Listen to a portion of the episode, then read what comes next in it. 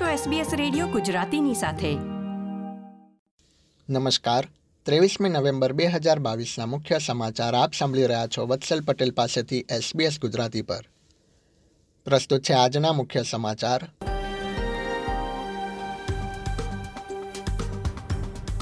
કેન્દ્રીય સરકારે child care સુવિધાની સબસિડી વધારી.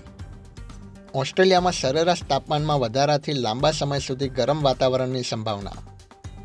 અને ફૂટબોલ વર્લ્ડ કપમાં ઓસ્ટ્રેલિયાનો ફ્રાન્સ સામે પરાજય. સાઉદી અરેબિયાએ આર્જેન્ટિનાને હરાવી અપસેટ સર્જ્યો.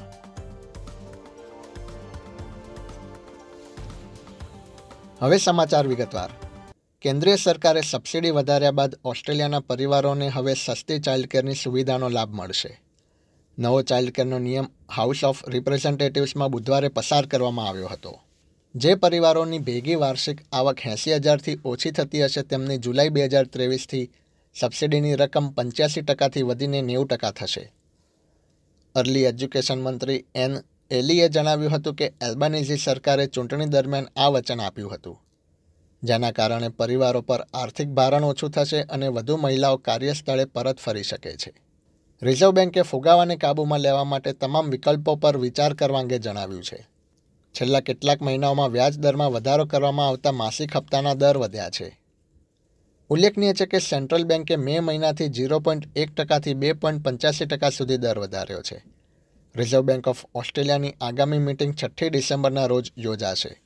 વૈશ્વિક તાપમાનમાં વધારાના કારણે ઓસ્ટ્રેલિયાએ લાંબા સમય સુધી આગ, વાવાઝોડા તથા ગરમીનો સામનો કરવો પડી શકે છે. દેશનું હવામાન વર્ષ ઓગણીસો દસ બાદ સરેરાશ એક પોઈન્ટ સુડતાલીસ ડિગ્રી સેલ્સિયસ જેટલું વધ્યું છે. તેમ સ્ટેટ ઓફ ધ ક્લાઇમેટ રિપોર્ટમાં ઉલ્લેખ કરવામાં આવ્યો હતો. વર્ષ બે હજાર તેરથી બે હજાર વીસ ગરમ વર્ષો રહ્યા હતા, જેમાં વર્ષ બે હજાર ઓગણીસ સૌથી ગરમ વર્ષ રહ્યું હતું. વર્ષ ઓગણીસો પચાસથી દેશમાં બુશ ફાયરની શરૂઆત થઈ છે અને તે લાંબા સમય સુધી ચાલે છે. સોલોમન આઇલેન્ડ ખાતે આવેલા ભૂકંપ બાદ કેન્દ્ર સરકારે મદદની તૈયારી દર્શાવી છે. ડિપાર્ટમેન્ટ ઓફ ફોરેન અફેર્સે રાહત બચાવ માટે ટુકડી મોકલવાનું નક્કી કર્યું છે. પરંતુ ત્યાં ફોન લાઇન્સને ભારે નુકસાન થયું હોવાથી પરિસ્થિતિની ગંભીરતાનો અંદાજ મેળવવો મુશ્કેલ છે. વડાપ્રધાન એન્થની એલ્બાનીઝીએ ઓસ્ટ્રેલિયન હાઈકમિશનના કર્મચારીઓ સુરક્ષિત હોવાની પુષ્ટિ કરી હતી. તેમણે જણાવ્યું હતું કે સોલોમન આઇલેન્ડની પોલીસ રાજધાનીમાં નુકસાનની સ્થિતિ અંગે તાગ મેળવી રહી છે. ન્યૂ સાઉથ વેલ્સમાં છેલ્લા કેટલાક સમયથી પડી રહેલા ભારે વરસાદના કારણે જાપાનીઝ એન્સેફાલાઇટિસનો ખતરો વધ્યો છે. વરસાદના કારણે મચ્છરોની સંખ્યા વધી છે અને જે આ રોગના ફેલાવા માટે જવાબદાર છે. પશુપાલકોને તેમના પશુઓમાં વાયરસના લક્ષણો પર ધ્યાન કેન્દ્રિત કરવા જણાવાયું છે. આ રોગ મચ્છરના કરડવાથી થાય છે અને અંતરિયાળ તથા ખેતીલાયક વિસ્તારોમાં તેની સંખ્યા વધી છે.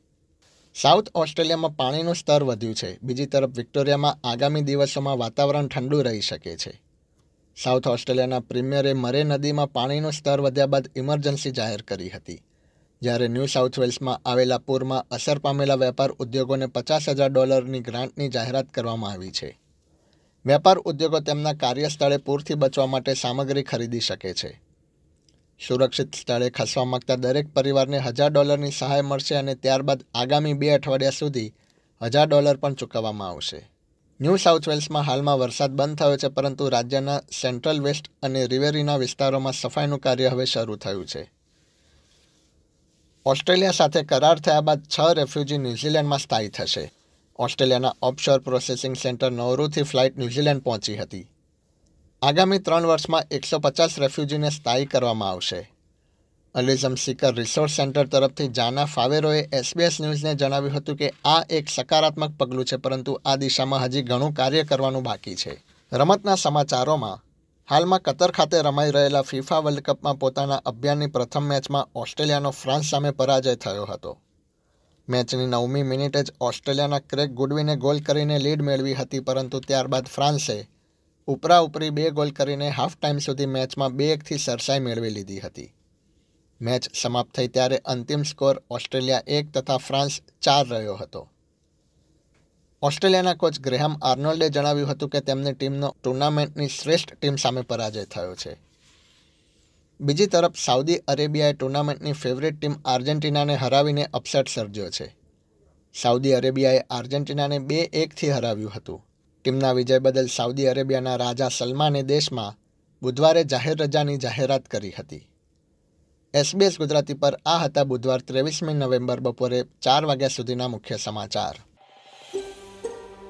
આ પ્રકારની વધુ માહિતી મેળવવા માંગો છો? અમને સાંભળી શકશો Apple podcast Google podcast Spotify કે જ્યાં પણ તમે તમારા પોડકાસ્ટ મેળવતા હોવ.